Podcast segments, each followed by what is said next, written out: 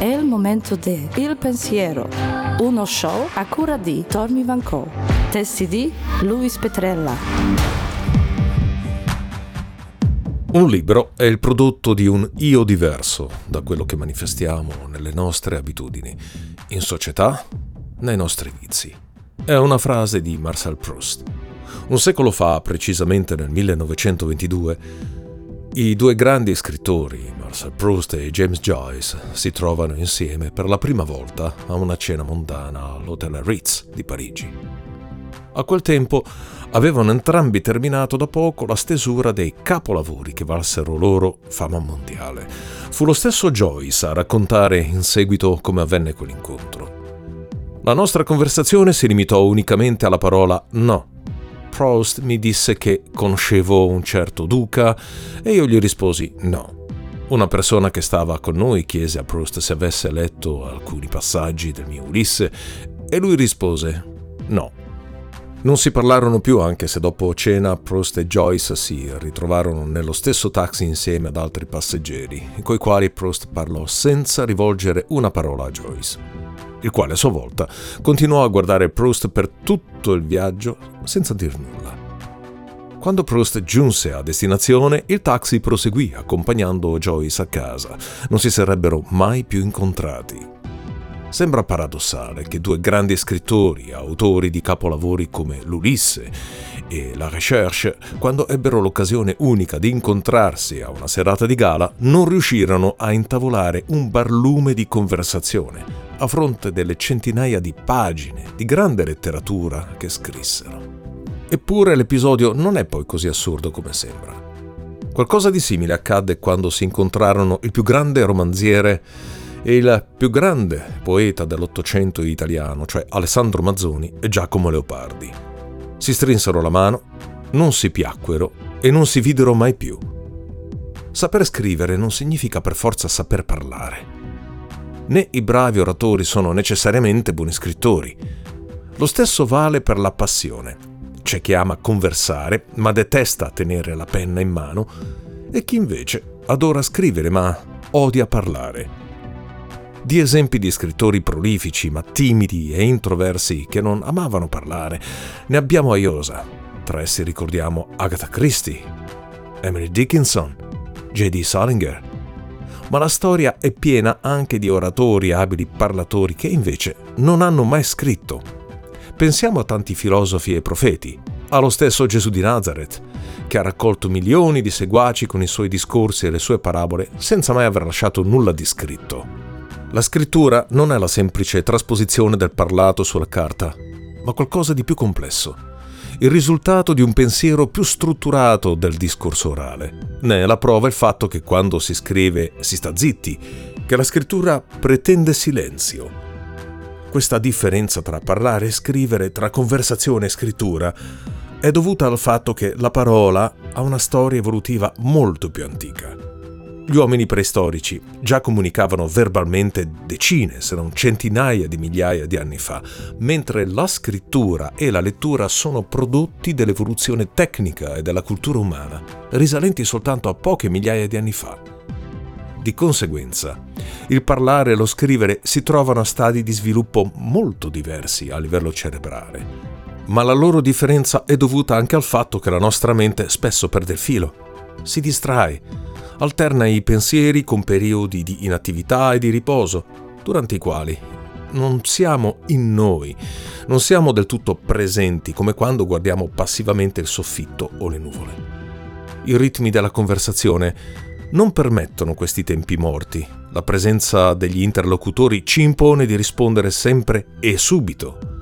Quante volte, ripensando a una discussione avuta, mi pento di qualche sciocchezza che ho detto, o più spesso rimpiango di non aver risposto o ribattuto con argomentazioni e con parole più efficaci che mi sono venute in mente dopo, ormai troppo tardi.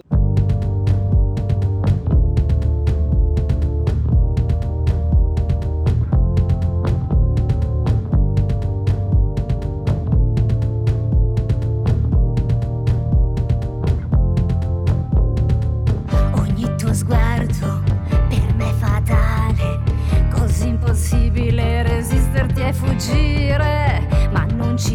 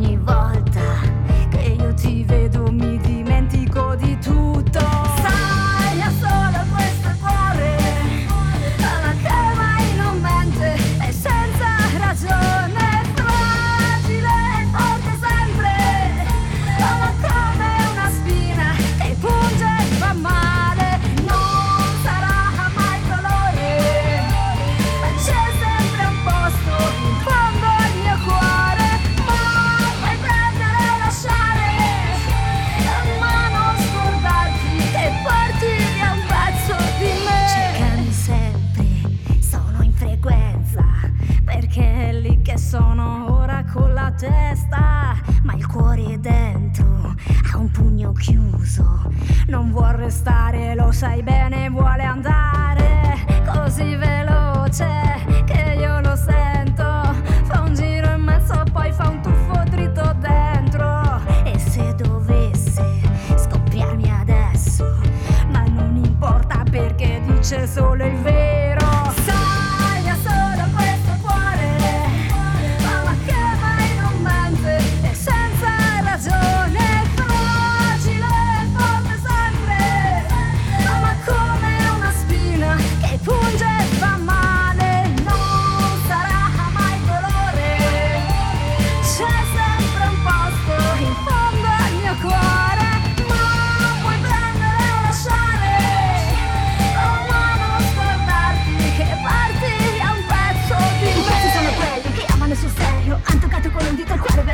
Ho solo questo cuore, ti voglio regalare una dose di emozione, tu mi fai stare bene. Ricambia con i baci, ricambia con il cuore. In questo viaggio dentro sei tu a darmi un senso. Ti prego non lasciarmi, rubiamo la via al cielo. Dimmi che anche tu hai lo stesso desiderio. Cammino sui tuoi passi, inciampo nei tuoi sguardi, perché lo sai che t'amo ed è per questo che ti vivo. Non faccio mai promesse, del tipo è per sempre. Ho solo questo cuore, però lo sai non mente. Ti regalerò sorrisi sempre solo quelli. La notte sarà nostra, per noi saranno stelle. Luce nella pelle, amore amore bello. Il cuore sta sta sta non mente.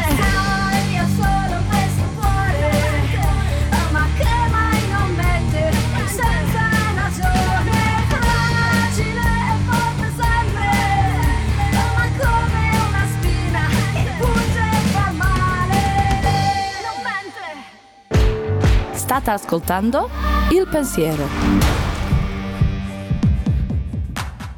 Quando si parla, si può iniziare una frase che non si sa poi come chiudere. Si improvvisa, spesso ci si confonde. La scrittura è invece un estratto della discontinua attività mentale, delle sue prestazioni più vitali. Si tratta di una selezione di momenti ispirati che possono aver richiesto molti ripensamenti e anche lunghi periodi passivi, guardando al soffitto. Parlando, ci si rivolge sul momento e direttamente a qualcuno disposto più o meno all'ascolto, mentre la scrittura si elabora in solitudine, senza interlocutori esterni, cercando però, quando sarà, di stabilire coi lettori motivati un rapporto possibilmente duraturo nel tempo. Parlando si dicono le parole, scrivendole si compongono. Non voglio peraltro sminuire il valore e l'importanza della comunicazione verbale, della capacità di tenere discorsi o di intrattenere gli astanti con una piacevole conversazione, né intendo esaltare più del dovuto la scrittura, che può essere spesso anche sciatta e superficiale. Tuttavia, una chiacchierata spesso può banalizzare le parole, mentre la scrittura tende a ponderarle, fissandone il senso, dosando gli avverbi e gli aggettivi. Quello che si scrive può essere sistemato e corretto, anzi, scrivere implica soprattutto la riscrittura, durante la quale i pensieri originari, ancora abbozzati e senza un collegamento organico, si arricchiscono e si integrano, comparendo uh, così sulla pagina secondo un ordine logico. Al contrario, il pensiero della conversazione va di getto, limita la possibilità di correzioni e di aggiunte, soprattutto per non irritare gli interlocutori. Oggi, a metà strada tra il parlare e lo scrivere, ci sono i mezzi di comunicazione online, come i social networks, e i giornali digitali che permettono di pubblicare e commentare in tempo reale notizie e articoli, trasferendo nello scritto le prerogative del parlato. Nella foga e nel desiderio di essere sempre tempestivi nei commenti, si scrive subito quello che passa per la mente, anche se esiste sempre la possibilità di cancellare o modificare quanto è stato scritto poco prima. Solo apparentemente si tratta di riscrittura. Spesso le correzioni e le modifiche giungono quando la prima versione è già stata letta, forse persino copiata da qualcuno. Ma riguardo alla vera scrittura, oggi correggere e riscrivere non è un problema, grazie ai software di elaborazione testi che, con un paio di clic, permettono di risistemare la scrittura, togliere, aggiungere e rielaborare senza lasciar traccia delle versioni precedenti. E fino a qualche decennio fa senza nemmeno andare troppo indietro nel tempo, ero già all'università, la riscrittura era un po' più complicata. Nei casi più semplici si arrivava al bianchetto, con cui coprire le frasi da eliminare e su cui si poteva riscrivere una volta asciugato. C'erano anche le gomme per cancellare a doppio uso, per matita e per inchiostro, che spesso finivano però per graffiare o bucare il foglio. Ma se bisognava riscrivere interi paragrafi, non restava che sbarrare completamente il testo, gettarlo nel cestino e riscrivere tutto da capo.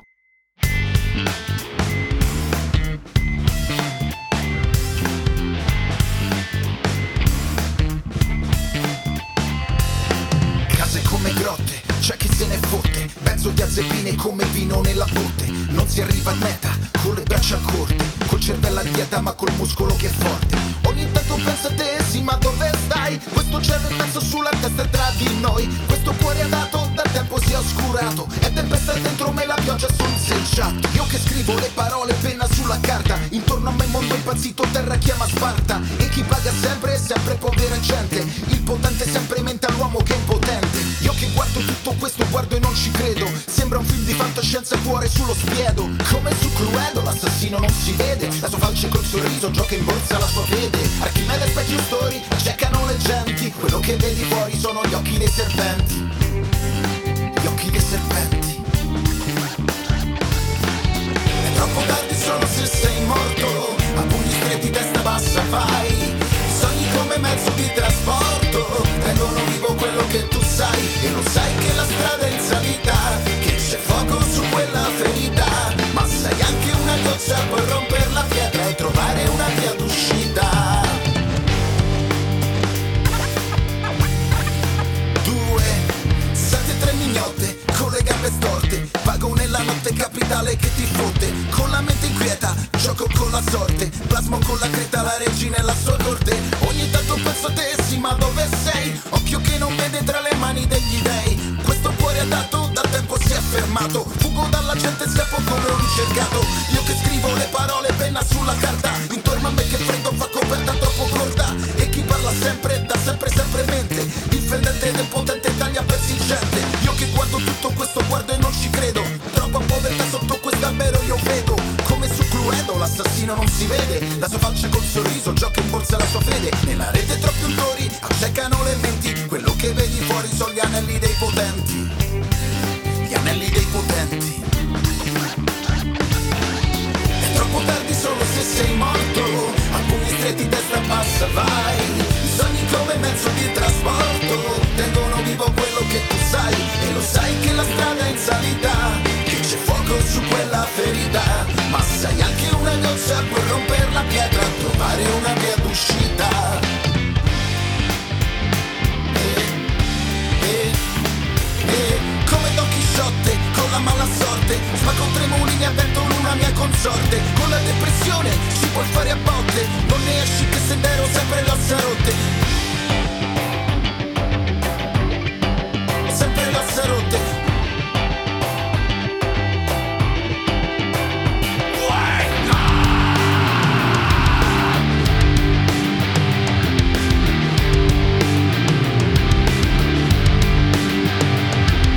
Io che scrivo le parole, bella sulla carta, chi trappa vuota, trappa uguale, te la chiama Sparta, chi paga sempre tutto, sempre una brava gente, il comandante chiama il fatto e morte chiama morte, questo cuore dato che nel tempo si è fissato, il tempesta dentro me.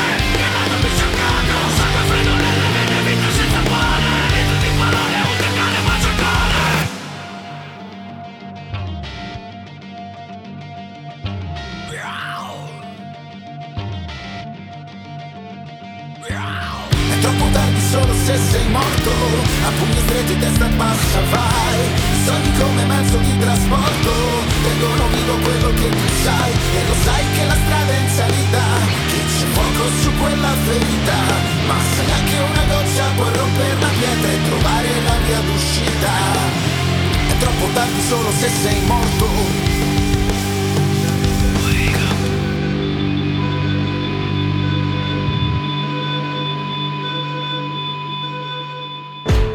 State ascoltando Il Pensiero. Uno dei campioni della riscrittura del passato è stato proprio il nostro Marcel Proust, che inventò le paper rolls, ingegnoso sistema di ipertesto antilitteram. Le paper rolls erano fogli, strisce di carta che Proust incollava, o meglio, faceva incollare dalla domestica Celeste Albaret alle pagine, per aggiungere nuove parti alle varie stesure del suo romanzo, la già citata Ricerca del Tempo Perduto.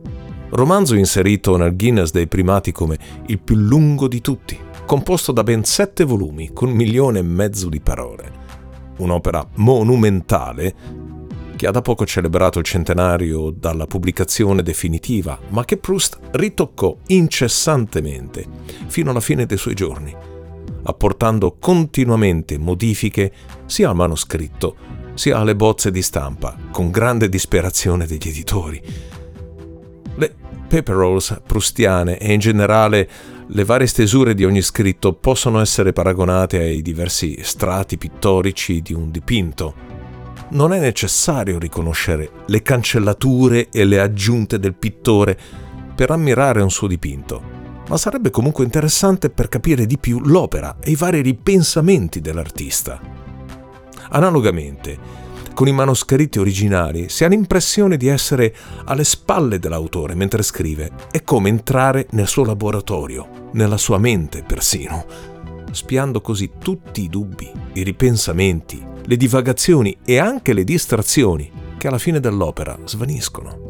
Per tornare all'aforisma proustiano con cui abbiamo aperto uh, questa puntata, nella conversazione mondana in società recitiamo allo sbaraglio, um, non abbiamo uh, quasi mai la possibilità di provare, riprovare le scene, restiamo in balia delle nostre abitudini e anche dei nostri vizi.